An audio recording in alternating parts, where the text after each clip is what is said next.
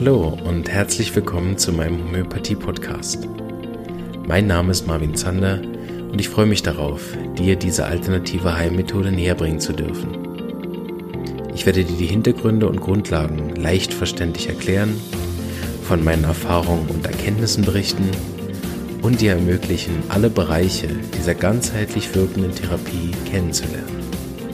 Ich freue mich, dass du dabei bist und wünsche dir viele Erkenntnisse bei der heutigen Episode.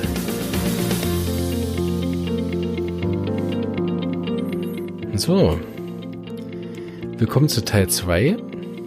Ich hoffe, ihr habt die sehr, sehr lange Episode gut überstanden. Und äh, ich fasse jetzt nochmal zusammen für die, die schon wieder alles äh, vergessen haben. für unser kollektives Goldfischgehirn, gell?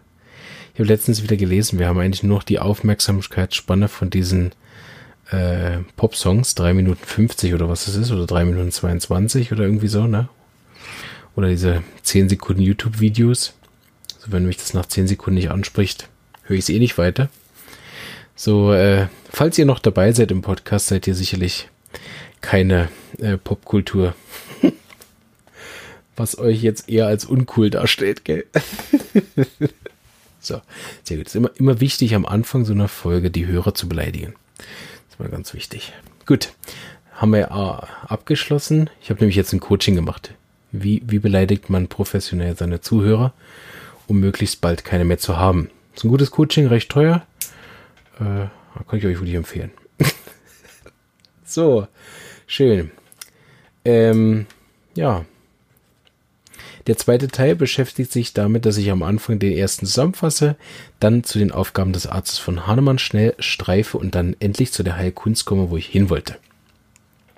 Ich fasse zusammen. Das Handwerk, das ein jeder Homöopath braucht, um irgendwann später seine Leinwand auch bemalen zu dürfen, besteht eben aus Farbe, Pinsel und Leinwand. Und beim Homöopathen besteht das aus einem Sammelsurium an unendlichen Wissen verschiedener Bereiche, die auch nicht äh, abschließend behandelt worden sind von mir. So als Homöopath kann man nie genug wissen, weil grundsätzlich müsste man eigentlich alles über den Menschen wissen, was es zu wissen gibt. Und da alles, was wir über den Menschen wissen, was es zu wissen gibt, halt ein Bruchteil von dem ist, was wir über den Menschen, äh, was es wahrscheinlich über den Menschen zu wissen gibt, weil er deutlich komplexer ist als das, was wir aktuell erfassen, ist der Homöopath eigentlich unwissend und damit überhaupt nicht in der Lage, eine ganzheitliche Behandlung wirklich zu vollziehen. So, sehr gut. Jetzt habe ich auch noch alle Therapeuten beleidigt. Als unfähig läuft. Ähm, diese Handwerkssachen, die ich vorgestellt habe, gehören alle nur zu meiner Praxis und sind überhaupt keine ähm, Vorgabe jetzt an andere Therapeuten oder an Schulen oder Studenten oder sich der Meinung wäre, es wäre jetzt irgendwie besser als das, was die anderen machen oder nur wir wissen, wie es richtig geht oder irgend so ein anderer Schmarri, ähm, sondern ist einfach, wie wir arbeiten, wie ich gerne auch arbeite, wie es mir unglaublich viel Spaß macht zu arbeiten und äh, ich das Wissen, was ich da gesammelt habe, ähm, selbstverständlich als Vorteil auch sehe in meiner Arbeit, aber das wäre sicherlich mit anderem Wissen, würde ich das auch als Vorteil sehen oder mit einer anderen Ausbildung weil man ja, weil man nichts machen kann, was nicht mit Menschen zu tun hat. Selbst wenn ich vorher Tischler war, habe ich mit Menschen zu tun und weiß einen Bereich über Menschen, die ein Homöopath nicht weiß. Also das merke ich immer wieder. Ich, ich habe einen Kollegen, der war vorher Polizist, irgendwie so. Ja. Ähm, und der, der ist zum Beispiel sehr gut in Anamnesetechnik und Befragung. gut. So.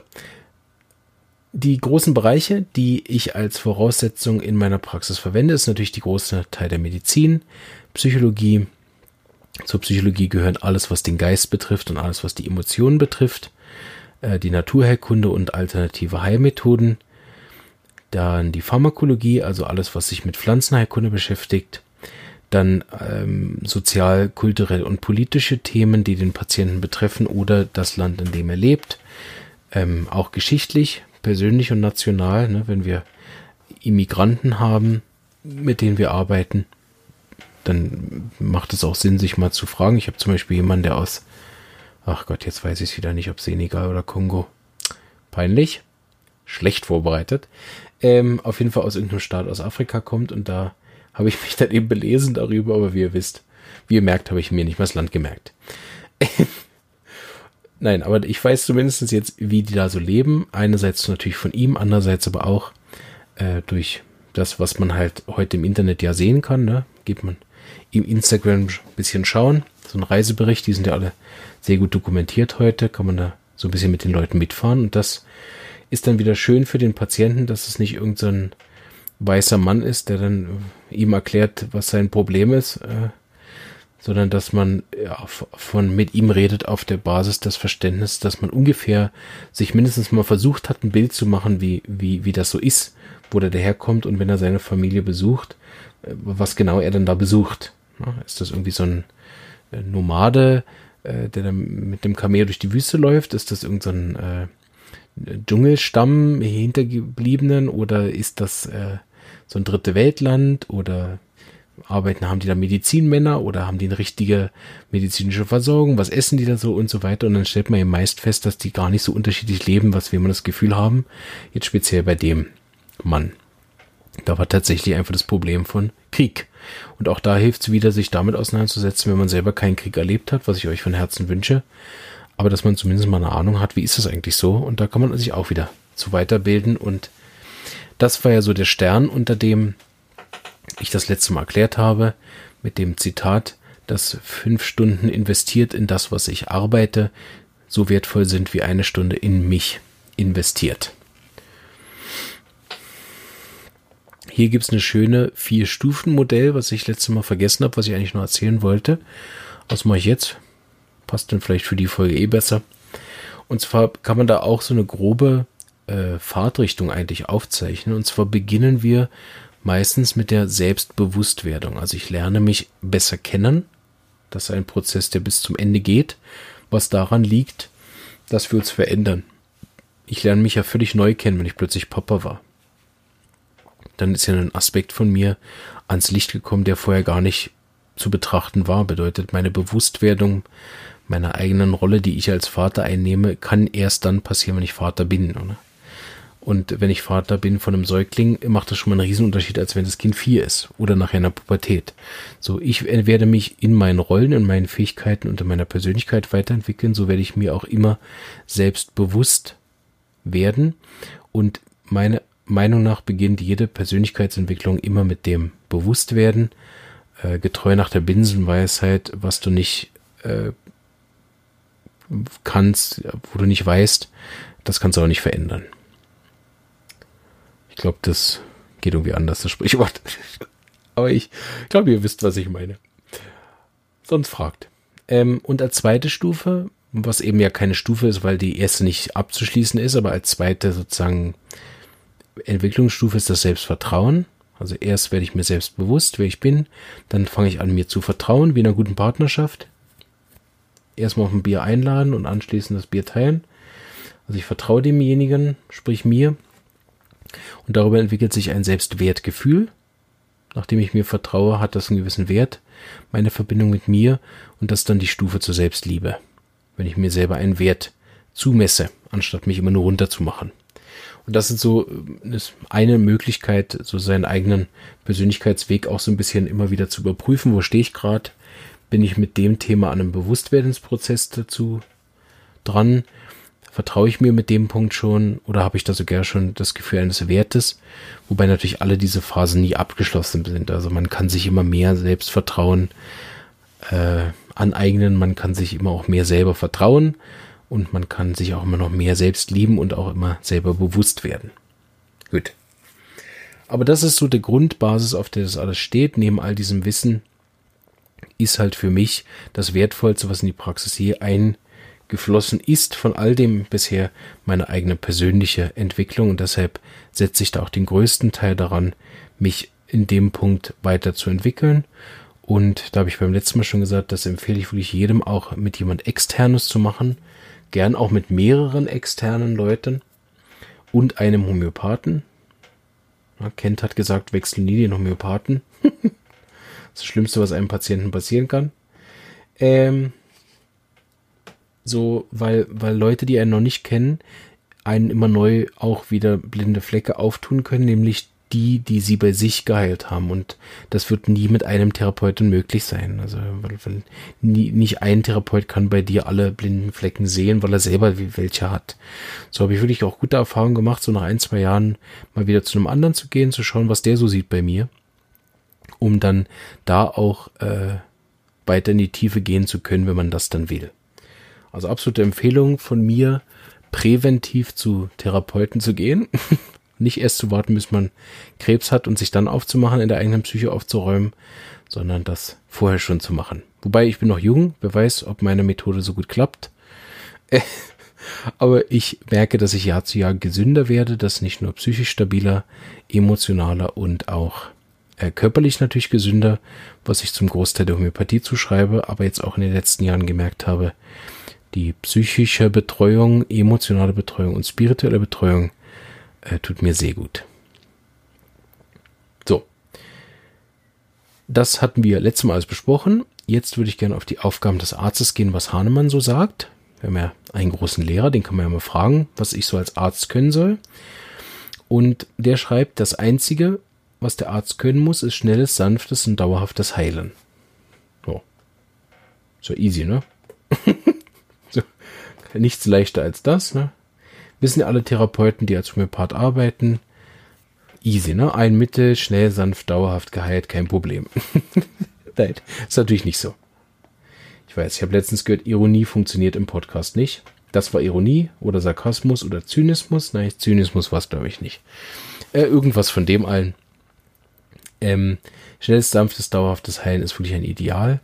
Und meiner Erfahrung nach in meiner Praxis, was möglicherweise auch an meinen Fähigkeiten liegt, aber das äh, habe ich jetzt wirklich selten geschafft. Schnell und sanft, ja. Dauerhaft, ist mir auch schon öfter gelungen und die, den Leuten geht sicher auch deutlich besser, als wo sie gekommen sind.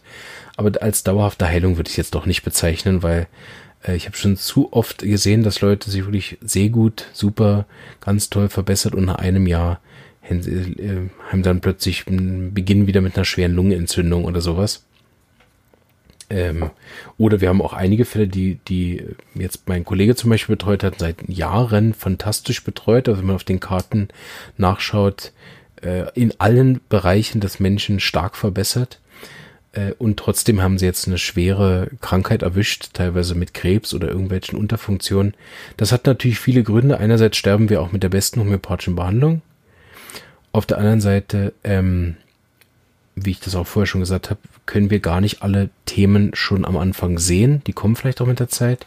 Ich habe da auch so eine kleine Theorie, dass wir für die echten Probleme ähm, manchmal auch noch gar nicht bereit sind. Also da wirklich in die Tiefe von uns zu schauen, vielleicht noch gar nicht möglich ist, sodass das erst auch mit einer langen äh, Behandlung wie auch sozusagen die Kraft erst da ist, dann auch so ein tiefes Thema anzuschauen. Ähm, aber es ist natürlich auch, dass man äh, ja als Homöopath sehr davon abhängig ist, was der Patient erzählt. Ne? Und wenn der Patient teilweise 90 Prozent seines Lebens komplett weglässt oder über das nicht Bescheid weiß, weil verdrängt oder in der Kindheit misshandelt und das nicht weiß und das kommt dann nach 20 Jahren erst raus, dann ist es kein Fehler der Behandlung, sondern man hat halt so gut gedient, wie man das konnte. So mein Grundsatz, den ich wahrscheinlich auch schon ein paar Mal gesagt habe, ich mache es im Rahmen meiner Möglichkeiten so gut ich kann, weil wenn ich besser könnte, würde ich es ja verdammt normal machen. Also wenn mir ein besseres Mittel einfallen würde für den Patienten, sorry, aber ich würde es ja dann geben. So gebe ich das bestmögliche Mittel, was mich mir kenne und ich wende auch die bestmögliche Therapie an, die ich kenne. Und da, im Rahmen meiner Möglichkeiten versuche ich den Patienten natürlich so gut zu betreuen, wie es mir möglich ist, was auch sonst. Und äh, manchmal sind halt die eigenen Möglichkeiten dann begrenzt durch verschiedene Sachen. Ich werde auch eine Folge mal aufnehmen, das ist eine Sache, die ich schon lange in Planung habe, äh, mit dem Titel Warum Homöopathie bei mir jetzt nicht funktioniert hat. Also nicht bei mir mir, sondern das habe ich oft so, dass ich dann im bekannten Freundeskreis, in dem größeren erweiterten, habe ich dann halt, ja, ich war da schon mal beim Homöopathen, aber es hat mir nicht funktioniert. Ähm, als ich meine ganze Folge aufmache, äh, an Punkten, die, wo es überall schief laufen kann. Weil es ist nämlich extrem lang. Also die Liste habe ich mal angefangen und habe dann irgendwann aufgehört und gedacht, ach du Scheiße, dass ich überhaupt ein richtiges Mittel verschreibe, was Heilung bringt, ist eigentlich ein Wunder. Gut. Ähm, super, wir haben schon einen Punkt geschafft von Hahnemann, nämlich das schnell sanfte, dauerhafte Heilen. Und zwar muss er dafür wissen, was an Krankheiten das zu heilende ist. Also was ist das Problem sozusagen auf, auf Deutsch übersetzt oder auf äh, ein bisschen anderes Deutsch übersetzt. Was ist das Individuelle an der Krankheit? Zweiter Punkt, was an Arzneien das Heilende ist. Also wo wirkt die Arznei oder anders ausgedrückt, die Individualität der Arznei. Ich weiß, da hängen dann immer viele aus. Na, hä, die Individualität der Arznei, hä? Das ist auch was, was ich eigentlich erst äh, in der Arbeit verstanden habe. Ich gucke mal, ob ich es in einem Punkt so erklären kann, dass man es versteht. Die Arznei selber in der Homöopathie ist genauso einzigartig wie der Patient. Und in dieser Einzigartigkeit ist sie eben auch individuell und deshalb ist die Arznei hat wieder eigene Persönlichkeit. ah, es gibt keine Worte, um das so gut zu beschreiben, die ich kennen würde. Ja. Also, die Arznei hat eben ein individuelles Wirkspektrum, was einzigartig ist. Und der Patient hat eine einzigartige Krankheit. Und beides ist noch nie wie so vorgekommen. Also auch die Arznei, die ich jetzt verschreibe, hat einen einzigartigen Zusammensetzung in der Art, dass ich sie, dass ich bestimmte Symptome verwende und andere nicht. Also bei Arnika wissen wir zum Beispiel, dass es berührungsempfindlich ist. So.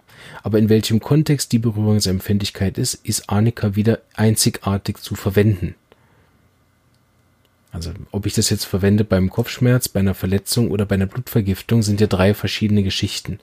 Und da ist natürlich Arnika in dem Sinne nicht veränderlich, aber verformbar.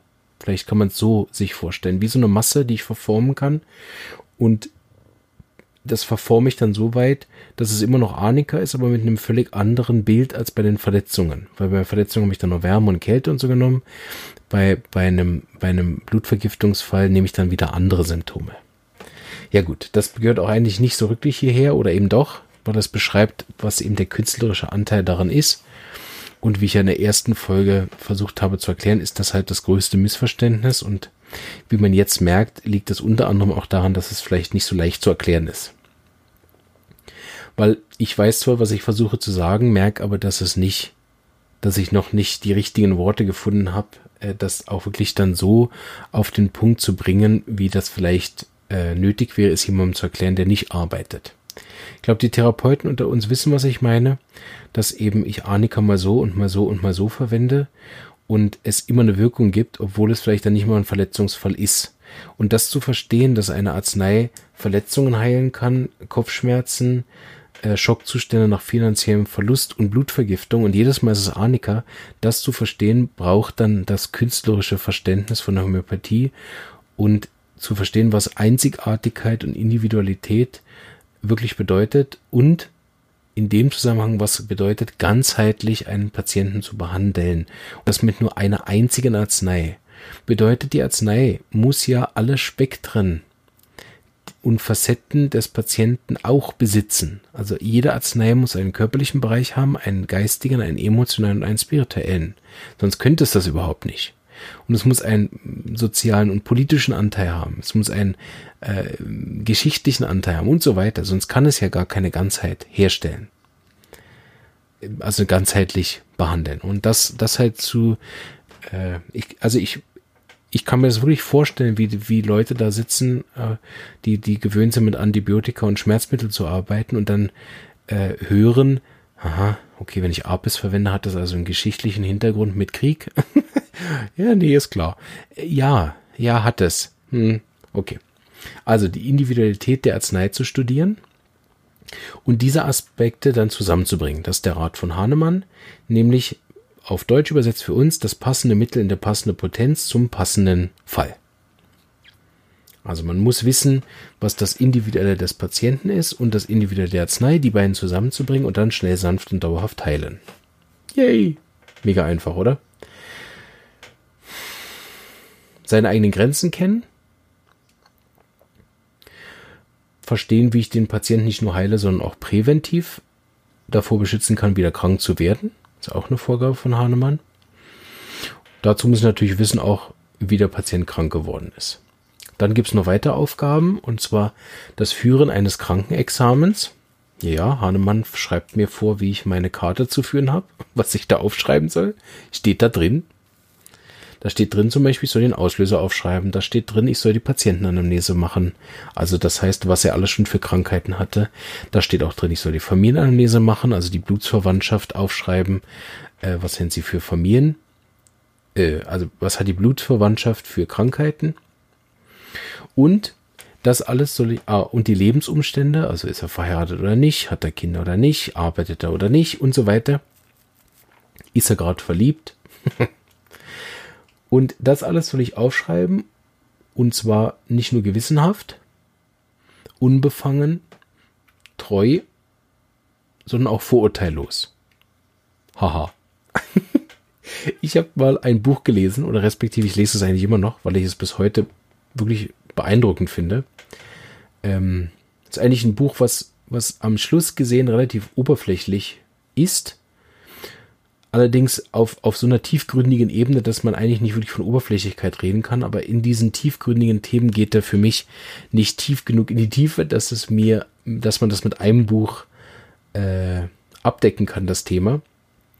Aber in, in dieser, in dieser Tiefgründigkeit ist es dann als oberflächliches Buch wiederum hervorragend, weil es eben was zusammenfasst. Ja, habe ich jetzt sehr kryptisch erklärt. Aber was ich meine, es gibt ja so vier Schritte zur in Anführungsstrichen Erleuchtung, er nennt es nicht so, aber damit wir da ungefähr vom selben reden, also mache diese, geh diese vier Wege und du wirst äh, ein glücklicherer Mensch, so. Was ja unbestritten ist, auch wenn man das dann liest, kann man sagen, ja klar, also wenn ich das alles mache, dann bin ich deutlich glücklicher, zumindest in meiner persönlichen Vorstellung, oder? Zum Beispiel ist einer der Punkte davon, äh, in allem das Schöne zu sehen. Und wenn ich das theoretisch einfach durchleuchte und sage, okay, wenn ich an allem das Schöne sehe, dann wird das sicher eine Verbesserung darstellen zu meinem Leben, als wenn ich überall das Schlechte sehe. So. Und wir wissen ja auch, dass Zufriedenheit gesund macht. So wird es mir auch gesünder machen. Na, also ist die sozusagen die Grundaussage unbestritten, allerdings der Weg dahin äh, wirklich teilweise, wo ich das dann lese und denke, ja, nee, ist klar. Und das Buch hat mich ja deswegen so beeindruckt, weil der erste, also jeder Schritt ist in vier weitere aufgeteilt und der erste Schritt von, von Vieren auf dem ersten Schritt, also von 16 am Schluss. Der erste Schritt ist, äh, urteile nicht mehr. So, und dann habe ich mir das angeguckt und habe gedacht, ja gut. Und, und wie viel Leben genau soll ich dafür jetzt brauchen, nicht mehr zu urteilen, wenn eine meiner Hauptaufgaben, äh, also mein Organ, das Gehirn, ja die Hauptaufgabe hat zum Urteilen. Das gut, das schlecht, das groß, das klein, das ist weit weg, das ist nah dran. Ich meine, es macht den ganzen Tag nichts anderes als urteilen. Das ist die Hauptaufgabe dessen. Und sozusagen äh, der erste Schritt ist, urteile nicht mehr, wo ich dachte, ja, cool, kann ich das Buch auch direkt wieder weglegen. Also weil den ersten Schritt werde ich schon nicht schaffen. Ähm, trotzdem war es ein sehr gutes Buch. Ähm, es heißt, ich suche es gerade parallel raus, kann ich es mal sagen. Alberto Villoldo. Äh, die vier Schritte, die vier Einsichten, ne? Irgendwie so. Mr. Google, lass mich nicht im Stich. Vier Einsichten. Ja, die vier Einsichten. Ganz, ganz tolles Buch. Äh, wenn man mal wieder äh, nicht urteilen lernen will.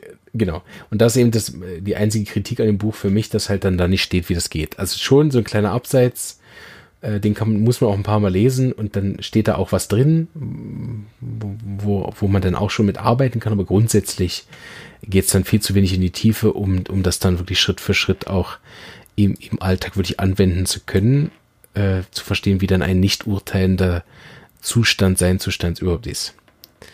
So, da bin ich hingekommen, weil Hahnemann nämlich das 200 äh, Jahre zuvor schon äh, gesagt hat, dass ich das machen soll, nämlich nicht urteilen.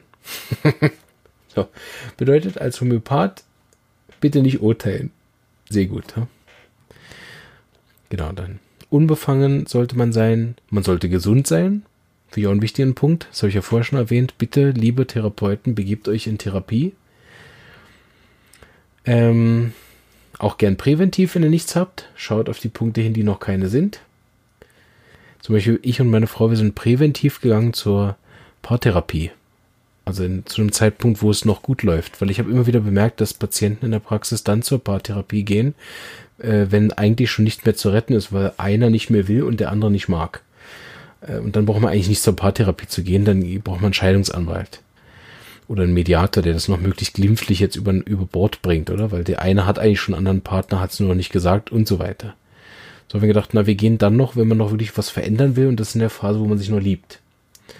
Zumindest unsere Theorie. Ich meine, keine Ahnung, vielleicht lassen wir uns auch übermorgen scheiden, wer weiß. Nein. Aber ähm, ich finde es immer schwierig zu sagen, ja, bei uns läuft so toll und dann ist man in fünf Jahren irgendwie auch auseinander. Also ich fand es einfach aktuell interessant, an der Partnerschaft zu arbeiten, wenn noch beide Bock haben und nicht erst, wenn es durch ist. Ähm, gesund zu sein, aufmerksam sein, im Beobachten. Ähm, Menschenkenntnis setzt er voraus, Behutsamkeit und Geduld in hohem Grade eins meiner absoluten persönlichen Lieblingsthemen auch. Ich glaube, es gibt in der, in der Heilung viele, viele Heil Heilungshindernisse. Das ist auch eine Folge, die noch aussteht. Aber eins der größten ist 100 pro Ungeduld. Also ich bin immer wieder erstaunt, was Leute für eine eigene Wahrnehmung haben. Ich habe zum Beispiel einen Patienten jetzt gerade wieder mal verabschiedet. Ähm, der kommt mit einer schweren degenerativen Erkrankung, die er seit über 20 Jahren hat. Und niemand ihm helfen konnte. So, jetzt kommt er zu mir.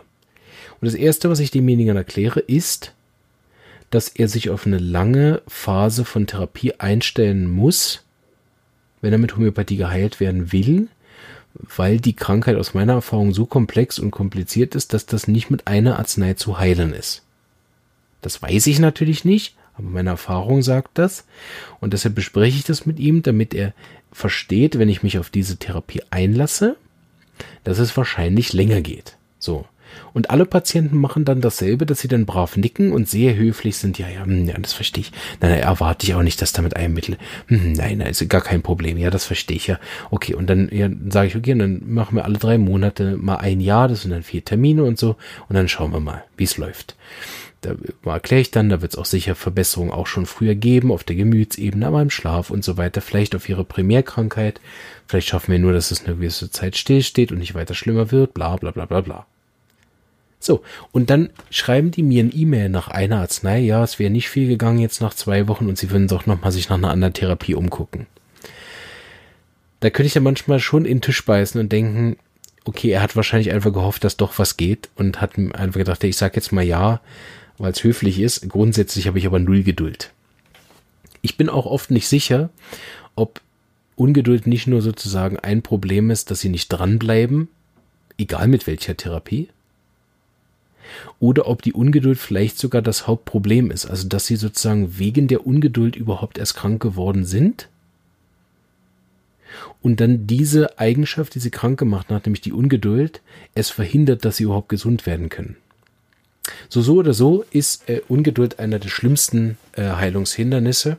Vor allen Dingen in Homöopathie, wo ich ja meine eigene Selbstheilungskraft erwecken will. Und das mache ich ja am Schluss selber. Das macht ja der Homöopath nicht mal. Ähm, und die, diese Geduld mit sich selber nicht mitzubringen, ist sicher eins der ersten Punkte, die ich auch mal wieder versuche beim Patienten herzustellen, dass er sich bewusst ist, dass er mit sich geduldig sein darf.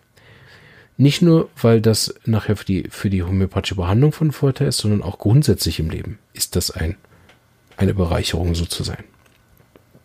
So, wenn man sich das also durchliest, äh, was Hahnemann uns so vorgibt, dann ist das kein leichter Rucksack, den man da als Homöopath schon von Anfang an auf dem Rücken hatte, schon vor 200 Jahren. Und äh, grundsätzlich sind das aber Ratschläge natürlich an jeden Therapeuten, jetzt nicht nur an Homöopathen, sondern er hat das geschrieben, grundsätzlich, wer heilen will, muss das als Voraussetzung haben sondern alle, die uns äh, therapiefremd zuhören, respektive uns, ne? ich rede schon in der Mehrzahl von mir. das ist, weil ich immer so ein Support-Team hinten dran habe, deshalb rede ich mal voll vor uns. Aber grundsätzlich rede ja aktuell nur ich.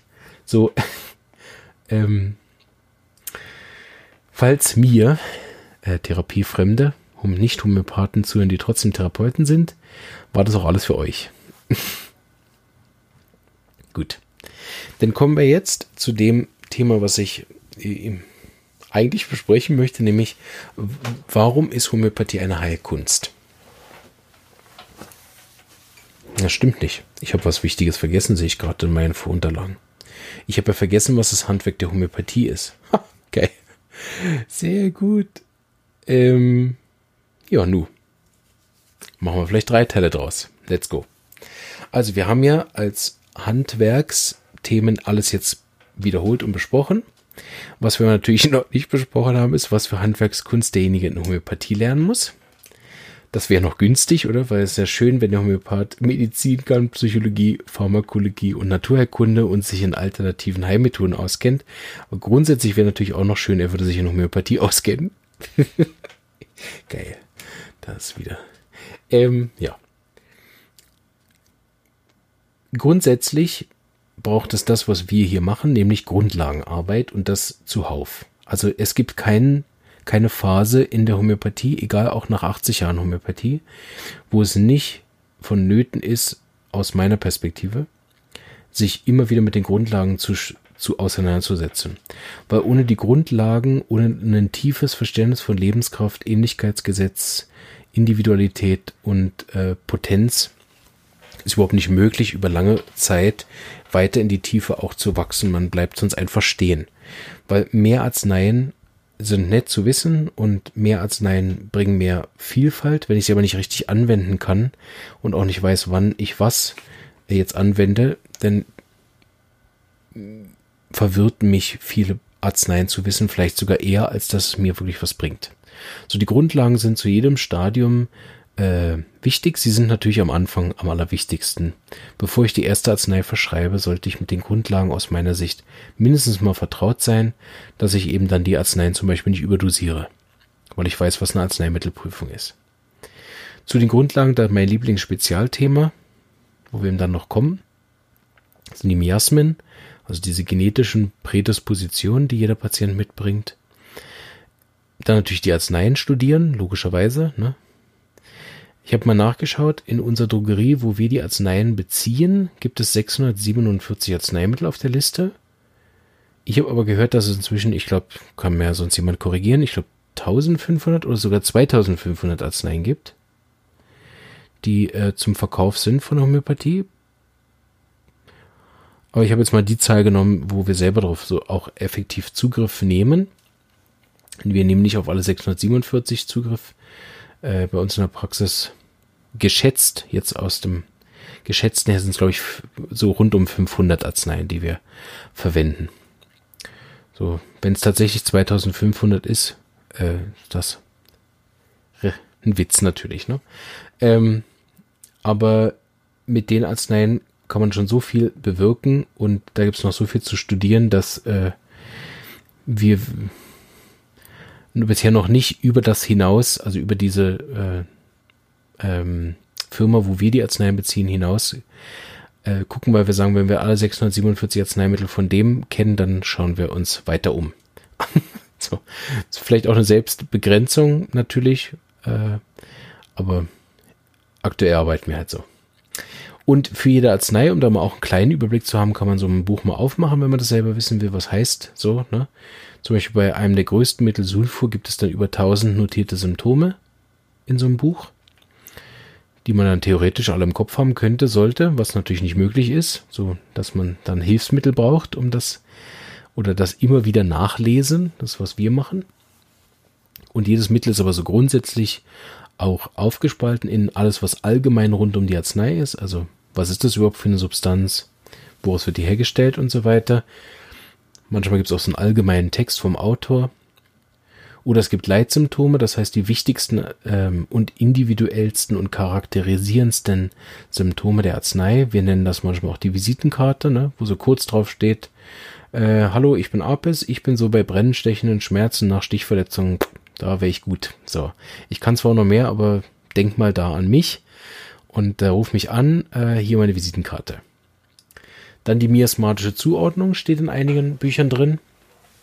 Der Tropismus, das heißt die Hauptwirkung, wobei es meistens mehrere Tropismen gibt. Keine Ahnung, ob das die richtige Mehrzahl ist. Tropismi? Nein, Tropismen. Also der Tropismus, die Hauptwirkung. Dann der Auslöser. Ähm, warum kommt der Patient in den Zustand, dass er diese Arznei braucht? Dann die zugeordneten Gemütssymptome, also Charakteristika im Sinne von äh, Charaktereigenschaften. Ist es ein Einzelgänger oder ein geselliger Typ, introvertiert oder extrovertiert, weint er leicht oder hat er keine Emotionen und so weiter. Dann alle Geistsymptome, also wie ist seine Konzentration, Intellekt typischerweise und so weiter. Also alles, was den Geist, Verstand, Gedächtnis betrifft. Alles, was Ängste betrifft, Zwänge, Fixation, Süchte, Wahnvorstellungen, Ideen, Psychosen und so weiter, ist aufgeschrieben und den, ein, den jeweiligen Arzneien zugeordnet. Dann alle allgemeinen Symptome, das heißt, die den Patienten im Allgemeinen betreffen, zum Beispiel Schlaf, Menstruation, Appetit. Ja, so, das reicht. Ähm, Lokalsymptome, das ist dann der größte Teil meist von allem in, in Summe. Das sind dann alle Symptome zum Kopf, zum Auge, zur Nase, zum Mund, zum Gesicht, zur Haut, zur Verdauung, zum Magen und so weiter. Also alle Lokalsymptome von Kopf bis Fuß und alle Modalitäten, also alles, was diese Arzneizustände verbessert oder verschlechtert. Und da kommt man dann eben bei zum Beispiel Sulfur oder bei anderen großen tiefwirkenden Arzneien, die nennt man auch Polykreste, weil sie so viele verschiedene Bereiche abdecken, äh, kommt man dann auf über 1000 Symptome, die dann aufgeschrieben sind und die schlägt man dann in der sogenannten Materia Medica nach. Dann haben wir noch äh, zusätzliche Nachschlagewerke, um das, das Suchen dieser äh, Symptome dann auch zu vereinfachen, also sozusagen den Rückwärtsgang. Man schaut dann nach, okay, ich suche Arzneien diesen Einzelgänger und dann schaue ich nach im sogenannten Repertorium. Gemüt, Einzelgänger, gibt's nicht die Rubrik, glaube ich. Äh, ist, glaube ich, Abneigung zur Gesellschaft für die äh, Pingeligen unter uns, aber nehmen wir mal an, es gibt die als eine Rubrik Einzelgänger. Ähm, dann könnte man jetzt da nachschauen und dann würden da alle Arzneien drinstehen, hoffentlich. Also es stehen nicht alle Arzneien drin. Spoiler. Äh, aber im günstigsten Fall würden da alle Arzneien drinstehen. Und dann könnte man sozusagen ähm, dann jede Arznei nachschlagen. So was manchmal äh, ein Prozess ist, der wiederum ein Leben für sich in Anspruch nimmt. Weil wenn, wenn ich bestimmte Rubriken anschaue, dann stehen irgendwie 200 Mittel drin. Und jetzt jedes Mittel, also jedes der 200 Arzneien nachzulesen, äh, wenn ich die nicht aus dem Kopf kann, ist halt wirklich also unmöglich. Wodurch ich dann meist den Computer benutze und dann äh, einfach mehrere Rubriken miteinander aufwiege, um dann sozusagen die Anzahl zu verkleinern.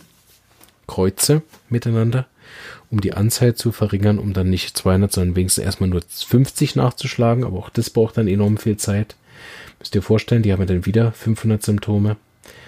Ähm, deshalb sind, machen wir das mehrheitlich so von unserer Schule aus, dass wir versuchen, von jedem Arzneimittel die Visitenkarte, den Tropismus im Kopf zu haben, dass wir von vornherein so eine kleine Auslese machen können. Also wenn wir die 200 Arzneien durchlesen, dann haben wir zu jedem Arzneimittel, was da steht, ungefähr die Visitenkarte im Kopf, mal mehr und mal weniger und können dann sagen, okay, ich suche ein Einzelmittel, Einzelgängermittel für äh, Menstruationsbeschwerden, so beispielsweise mit dem speziellen Symptom äh, mehr Blut, mehr Schmerzen. So, und dann gucke ich, ob Cimizifuga ignatia und Tuberculinum da drin stehen und stellen fest, von den 200 Mitteln steht nur Tuberculinum drin. So, und dann sage ich, okay, dann schaue ich da erstmal Tuberculinum nach. So, weil da weiß ich, das hat das spezielle Symptom und kann auch einzelgängerisch unterwegs sein, was Ignatia meist nicht hat, Cimizifuga aber schon. Dann kann ich die zwei Mittel mal nachschlagen.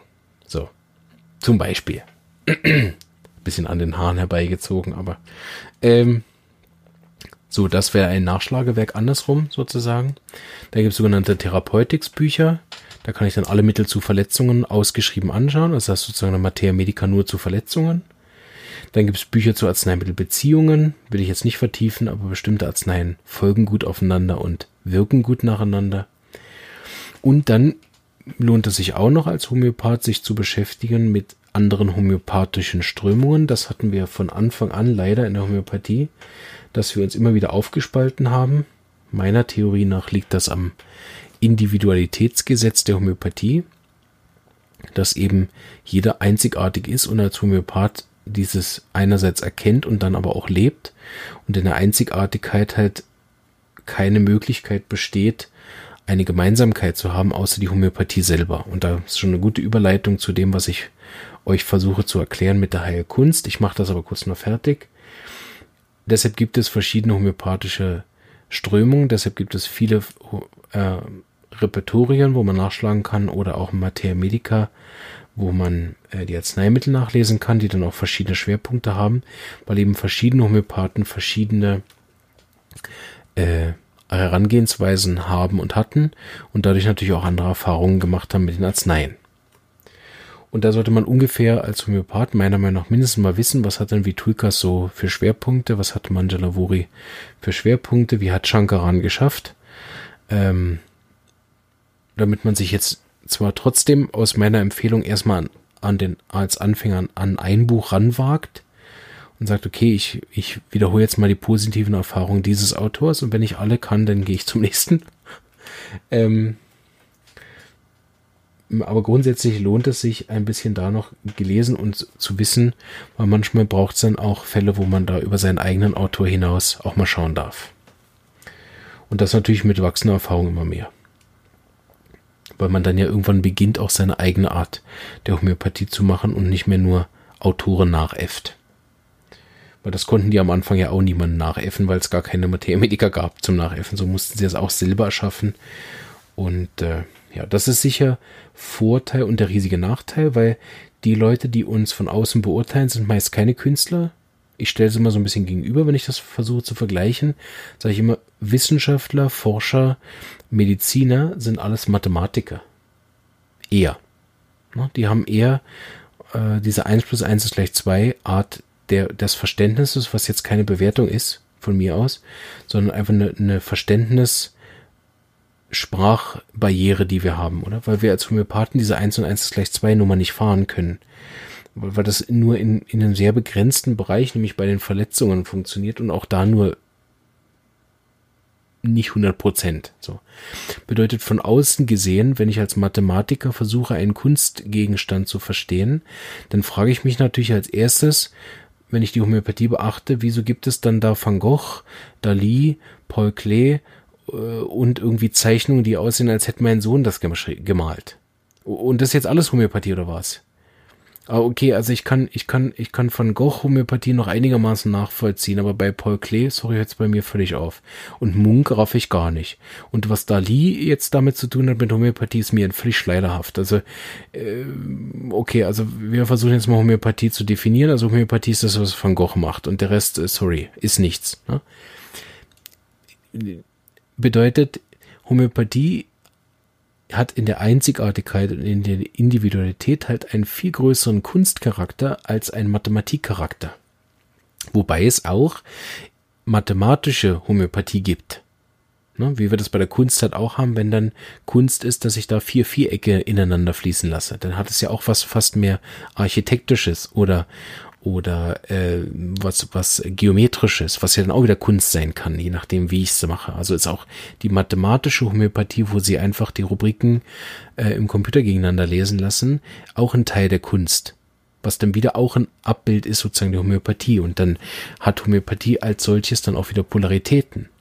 Also von ganz strukturiert, geometrisch, mathematisch, einfach nur die Rubriken zusammenrechnen und ich gebe das Mittel mit den meisten Punkten, bis hin zu völlig kreativ, äh, teilweise auch, wo ich dann auch Mühe habe nachzufolgen, wenn die dann Arzneien träumen ähm, oder was weiß ich für, für Herangehensweisen haben, um dann auf die Arzneien zu kommen, äh, die dann mir auch sich jedem Verständnis äh, entziehen. Ne? Aber auch das gehört sozusagen zum bunten Federstrauß der Homöopathie und ist nur, weil ich es nicht nachvollziehen kann oder weil ich es äh, mit, mit Mathematik Homöopathie äh, keinen Erfolg sehe, habe, ist es trotzdem kein Urteil, sondern einfach eine Verständnisschwierigkeit. Und wenn ich als Homöopath schon Mühe habe, mit den mit verschiedenen Strömungen der Homöopathie überhaupt zu verstehen, was sie da machen, na sorry, aber die armen Mediziner haben natürlich keinen Plan von dem, was wir da machen, verstehen nichts davon und versuchen dann ihre eigenen ähm, Werkzeuge an, an unsere Kunst anzulegen und verstehen halt dann nichts.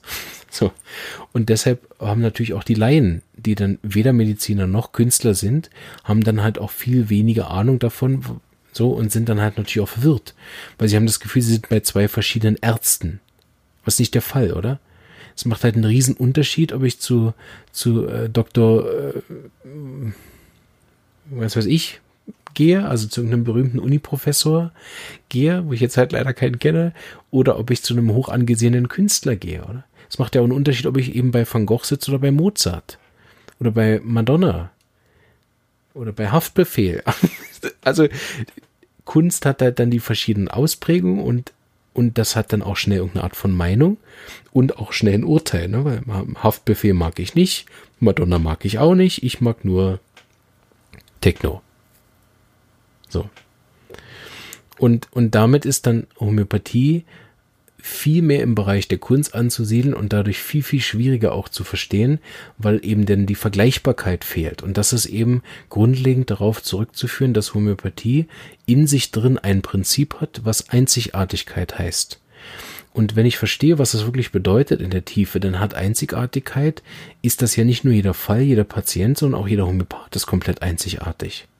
So bedeutet, im Rahmen dieser Einzigartigkeit, was ja eigentlich gar kein Rahmen ist, aber im Rahmen dieser Einzigartigkeit kann es ja gar kein einheitliches Bild von der Homöopathie geben, weil das dann unserem tiefsten Prinzip widersprechen würde. Also sobald es die Homöopathie gibt, ist es nicht mehr einzigartig, sondern ein, ein Schema F geworden. Und damit ist es dann nicht mehr Homöopathie im, im, äh, im Kern. Ne? Und deshalb bin ich auch davon überzeugt, dass es, dass es, wenn man Homöopathiestudien anguckt, dann wird es sie von beiden Polaren geben. Also es wird, es wird Studien geben müssen, wo die Homöopathie schlechter abschneidet als der Placebo. Es wird viele, viele Studien geben, wo die Homöopathie genau wie das Placebo abschneidet und es wird einige Studien geben, wo es das nicht tut, wo es besser als das Placebo abschneidet. Und wenn man dann eine Meta-Studie macht über alles, dann wird Homöopathie nicht wirksamer sein als ein Placebo. Das liegt aber nicht an der Homöopathie, das liegt daran, dass ich mit einem mit einem äh, mit einem Hammer versuche, eine Schraube in eine Wand zu drücken und mich dann wundere, dass es nicht läuft besonders gut. Und äh, ich, ich gebe mal so ein Bild ab, wie ich mir das vorstelle, wenn wir eine schlechte Studie haben. Also wir haben ja jetzt verschiedene Künstler, da. Also wir haben jetzt Mathematikkünstler da, wir haben, wir haben Verstandskünstler da, die mit dem Verstand äh, Realismus abzeichnen. Das würde ich jetzt eher uns dazu zählen, keine Ahnung. Dann gibt es Leute, die völlig abgedrehte Formen und, und zerlaufene Uhren malen. So, und jetzt weiß ich ja nicht, wie so eine Studie ah, genau abläuft. Das hatte mir damals gut erklärt, dass ich keine Ahnung habe davon, wie so eine Studie abläuft. Aber ich stelle mir jetzt vor, nehmen wir mal an, die haben nur einen Homöopathen. Das wäre eine, eine eigentlich überhaupt eine Voraussetzung dass ich die Studie grundsätzlich erstmal ernst nehme. Weil zehn Homöopathen, zehn Mittel, äh, zehn verschiedene Varianten, wie das läuft und zehn verschiedene Anamnesestile, also da kann ich mir sowieso schon nicht vorstellen, dass die Studie irgendeine Art von Aussage dann nachher geben kann, der ich irgendwas Glaubhaftes abgewinne. So, aber nehmen wir mal an, Sie würden jetzt nur einen einstellen. Jetzt werden Sie dann nur ein Abbild dieser einzigartigen Einzigartigkeit nehmen können. Und die Einzigartigkeit kann ja aber wieder nur bestimmten einzigartigen Patienten helfen. Also was Beispiel. Ich habe zum Beispiel in der Praxis Mühe, sehr viel älteren Männern als mir zu helfen. Ich habe da verschiedene Theorien, warum das so ist, aber das ist einfach ein Fakt bei mir. Wenn da ältere Männer kommen, hab, ist mein Erfolg extrem gering. Warum auch immer, mag ich jetzt gar nicht in aller Länge ausführen, ist sicher interessant, aber funktioniert nicht so gut. So bedeutet, ich habe bestimmten Fällen, denen ich grundlegend besser helfen kann, anderen nicht. So. Bedeutet, äh, ein Faktor wäre zum Beispiel, dass ich jetzt da einen Künstler habe, der sehr gut mit, mit runterfließenden Uhren arbeiten kann oder mit, sehr gut sich äh, äh, Seerosen malen kann. Ähm, und jetzt hat er halt einen Patient, der, äh, der aber einen Mathematiker-Homöopathen bräuchte, zum Beispiel. Also auch schon äh, am Patienten scheitert es dann, oder? Weil ich kann ja nicht sagen, ich bringe jetzt einfach zu einem Homöopathen alle Fälle mit Magen-Darm-Beschwerden. Weil das eine medizinische Fragestellung ist, die in der Homöopathie gar nicht vorkommt. Weil ich mit der Homöopathie Magen-Darm überhaupt nicht behandle. Sondern maximal die Ursache. Und die ist ja wieder verschieden. Also müsste ich dann Patienten bringen, die dieselbe Ursache haben. Also alle Folge von Schock. So. Die sich aber dann wieder an anderen Punkten unterscheiden, wo der Homöopath vielleicht gar nicht geeignet ist. Und so weiter. Also äh, äh, aus meinem Verständnis heraus gibt es keine Studie, die ich überhaupt ernst nehmen würde, auch wenn die von Homöopathen durchgeführt worden ist. Weil allein die Fragestellung, ein, ein etwas Einzigartiges vergleichen zu wollen, ist für mich philosophisch schon Schwachsinn. Aber ich habe ja gelernt, dass ich mich da irre in einem Punkt, dass die Evalu Evaluation von so Studien so hervorragend ist, dass die das rauslesen können. So sorry an alle Statistiker, die mir jetzt zugehört haben. Ähm, und wäre sicher ein interessantes Gespräch. Wobei ich, man ja weiß, habe ich ja selber gesagt, man soll nicht mit Leuten reden, die Recht haben. Und äh, wie ihr gehört habt, fühle ich mich in dem Punkt im Recht. Nein, ich weiß, dass ich nichts weiß. Ähm, aber ich fand es ein gutes Bild zu verstehen, warum das Heilkunst heißt Homöopathie. Ne? Also jemand, jemand Einzigartiges und Individuelles trifft auf jemand Einzigartiges und Individuelles mit einem einzigartigen und individuellen Hintergrund.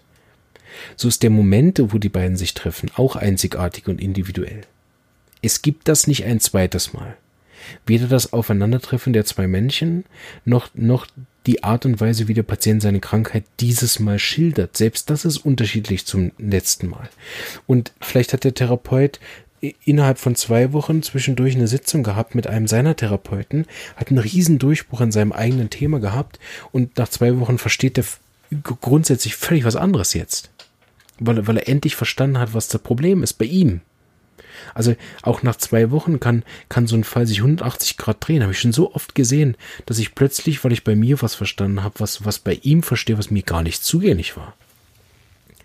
So bedeutet, wenn ich den Patient in seiner Ganzheit individuell mit einem Mittel abdecken muss, will, dann kann es sein, dass nur durch meine Veränderung ich einen völlig anderen Blick habe auf ihn in zwei Wochen und dadurch dann plötzlich das Gefühl habe, ich bräuchte eine ganz andere Arznei. Es kann aber auch sein, dass meine Arznei so stark gewirkt hat, dass er nach zwei Wochen ein völlig anderes Bild zeigt und ich nach zwei Wochen das Gefühl habe, er braucht eine andere Arznei, weil er sich so stark verändert hat.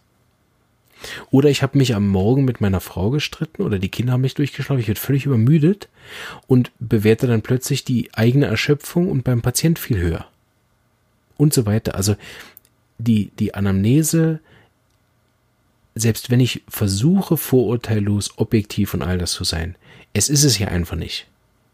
So bedeutet die, die Einzigartigkeit in der Homöopathie so riesig, weil ja eben, wie ich vorher erklärt habe, auch die Arzneien eine Individualität mit sich bringen, dass ich, selbst wenn ich einen Patienten sehe an vier verschiedenen Tagen, ihm durchaus, wenn der Patient zum Beispiel grundsätzlich eine Wechselhaftigkeit als Charaktereigenschaft mitbringt, kann ich dem vier verschiedene Arzneien geben. Erst wenn ich verstehe, dass sein Kernproblem Wechselhaftigkeit ist, Erst dann kann ich ihm mindestens mal auf der Ebene der Wechselhaftigkeit helfen. Aber was ist, wenn seine Wechselhaftigkeit von einem alten Schocktrauma kommt, was er in der Kindheit erlebt hat? Dann wird das Mittel, was ich auf Wechselhaftigkeit gegeben habe, nichts helfen, weil er braucht tiefer wirkenden Schock. Wenn ich jetzt aber noch tiefer gehe und der Schock ist bei denen familiär vererbt, weil schon die Mama und die Oma hatte immer wieder Schocks und das Kind hat sich in einem, in einem systemischen Zusammenhang jetzt diesem Schockthema genähert, dann braucht es eine genetische Arznei und so weiter. Also ich kann immer noch weiter in Tiefe kommen und dann löse ich vielleicht diesen Schock auf. Das ist ein, ein Mittel, was das zum Beispiel oft macht, das Opium. So, und jetzt löse ich das auf und ich habe so oft gesehen, dass dann irgendwas zutage kommt aus dieser abgekapselten Sache heraus, was ein völlig anderer Arznei benötigt anschließend. Also ich habe schon gesehen, dass ich einen Schock aufgelöst habe und dann hat sich ein zweiter gezeigt, der da noch drunter lag. So bedeutet die Ganzheit eines Falles ist auch oft beim ersten Mal gar nicht zu erkennen. Und deshalb ist Homöopathie ein künstlerischer Anteil. Ich, wenn der Patient kommt, dann, dann male ich ein Bild mit den Methoden und, und Grundsubstanzen, die ich zur Verfügung habe. Also ich nehme alle Farben, die ich schon kann. Ich male auf einer Leinwand oder manchmal male ich auf dem Boden und brauche dafür anderen Pinsel und so weiter. Es ist jedes Mal einzigartig und es kommt jedes Mal ein komplett einzigartiges Bild heraus. Selbst wenn es sich nur um drei Millimeter abweicht, ist es neu. Ja, ich hoffe, dass ich euch mit all den Bildern so ein bisschen klar machen konnte, dass Homöopathie eben kein Medizin ist. Und es ist schwer zu verstehen, weil unser Kopf das in der Schublade von Medizin hat. Aber Homöopathie ist so einzigartig, dass es sich auch von den Naturheilkundeverfahren eigentlich abhebt. Und zwar in dem Punkt, dass wir eben mit einer physikalischen Arznei, also einer echten materiellen Darreichungsform einer Arznei, die physikalische Natur ist, also eine an, an Materie gebundene äh, Frequenzschwingung, dass wir das in einer Minimalform dem Patienten zuführen, dort Blockaden auflösen, die ganzheitlicher Natur sind, damit sich seine Lebenskraft wieder ausbreiten kann in die Bereiche, die durch die Blockade abgeschnitten worden sind. Und diese, diese Einzigartigkeit, wie der Weg dahin ist, macht halt die Kunst aus. Also in der Anamnese gibt es eine Einzigartigkeit, die erste Begegnung ist eine Einzigartigkeit, die, die Verschreibung ist einzigartig, wie ich dann nachher den Fall kontrolliere, ist einzigartig und die Betreuung ist einzigartig und für jeden Fall neu und auch bei jedem Termin neu. Und deshalb brauche ich eine unglaubliche Flexibilität als Homöopath oder auch eben nicht. Ich darf ja auch mit dem anderen Pol arbeiten, dass es eine gewisse Konstanz braucht, nämlich den Grundlagen treu zu bleiben, aber ich brauche auf der anderen Seite eben auch den anderen Pol, eine enorme Flexibilität, immer wieder mich neu auf den Fall einzulassen.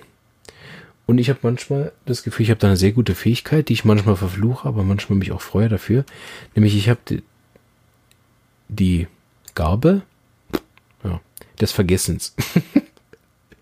also ich sitze oft da und kann mich zwar an das Gesicht, den Fall und das Mittel erinnern und weiß auch, was ich letztes Mal gefragt habe, aber ich sitze dann da und denke, den kenne ich nicht. also warum habe ich dem letztes Mal das Mittel gegeben? Der sieht überhaupt nicht so aus. In welchem Zustand war ich denn da, dass ich das Mittel bei ihm gesehen habe? Oder andersrum, dass ich der Meinung war, ich habe total das richtige Mittel gefunden und dann gucke ich beim nächsten Mal und sitze da und sage, dass es überhaupt nichts passiert. Wo ich denke, wie, wie kann das sein? Also, es passt ja hervorragend, um dann beim zweiten Befragen ähm, alles zu vergessen und zu sagen, okay, ich frage einfach nochmal.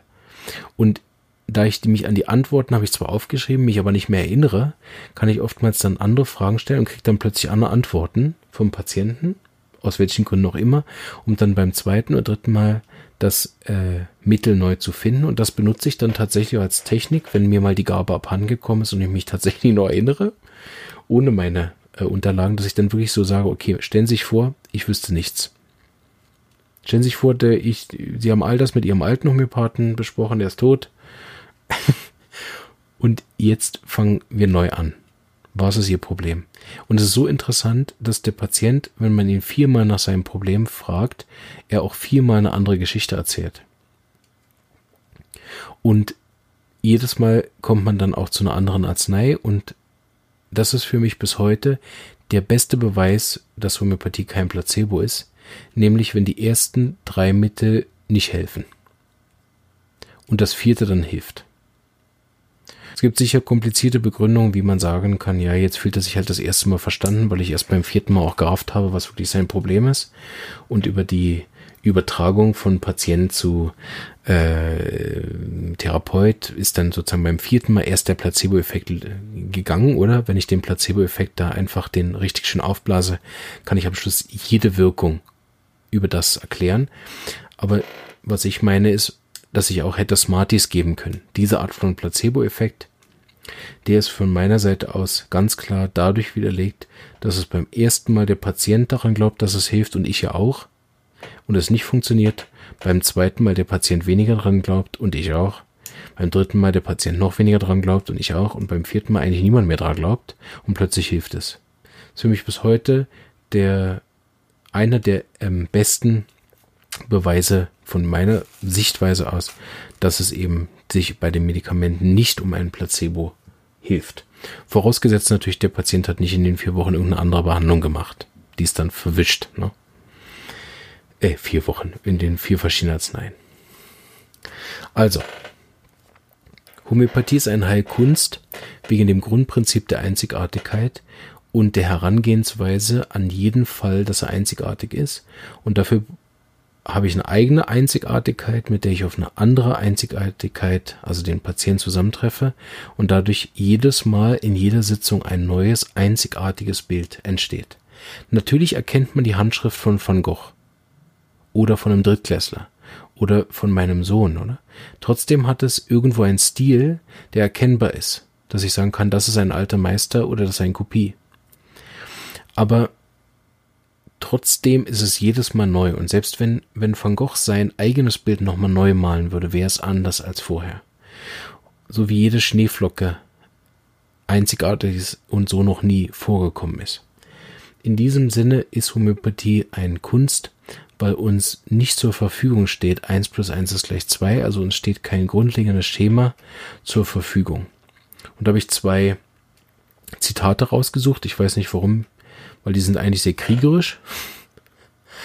Aber man kann auch sagen, kein Plan übersteht den ersten Kontakt mit dem Feind. Also alles über das, was wir jetzt geredet haben in den zwei Stunden, über die ganzen Sachen, die man sich da anlernen kann und wissen kann und, und sich selber entwickeln kann und, und die Homöopathie studiert hat bis zum Get-No und alle 2500 Mittel auswendig kann und so weiter, bringen dir nichts, weil der Fall ist einzigartig und du weißt nichts darüber. Du lernst es kennen. Du lernst jeden Fall kennen und wenn du viel Hintergrundwissen hast, dann hast du es manchmal leichter. Manchmal verwirrt's dich aber auch und blendet dich, weil du schnell in irgendeine Schublade reingerannt bist. Aber zum Trost am Schluss das zweite Zitat äh, aus der alten Kriegskunst von Zu Zung oder wie der heißt. Ich weiß jetzt gerade nicht, wie heißt er. Ach Gott. Bereit dich doch mal ordentlich vor, Liebling. Sun Tzu, die Kunst des Kriegers, irgendwie so. Sehr wurscht. Ähm, das Zitat aus dem ist, kenne dich selbst und den Feind, dann brauchst du keine Schlacht zu fürchten. Also im Prinzip ein uralter Hahnemann, äh, weiß, wisse, was an der Arznei und am Patienten das zu heilende ist und äh, du wirst schnell, sanft und dauerhaft heilen. Und ich bringe halt noch das rein, kenne dich selbst und kenne den Patienten und kenne die Arzneien. Und dann äh, hast du eine gute Chance, ein, ein erfolgreicher Homöopath zu werden. Was auch immer das ist. Ein guter Diener. In diesem Sinne wünsche ich euch äh, weiterhin viel Spaß mit dem Podcast. Wenn ihr bis dahin durchgehalten habt, seid ihr wirklich tapfer. Und äh, einen schönen Tag noch, Abend oder was auch immer. Und bis bald. Ciao.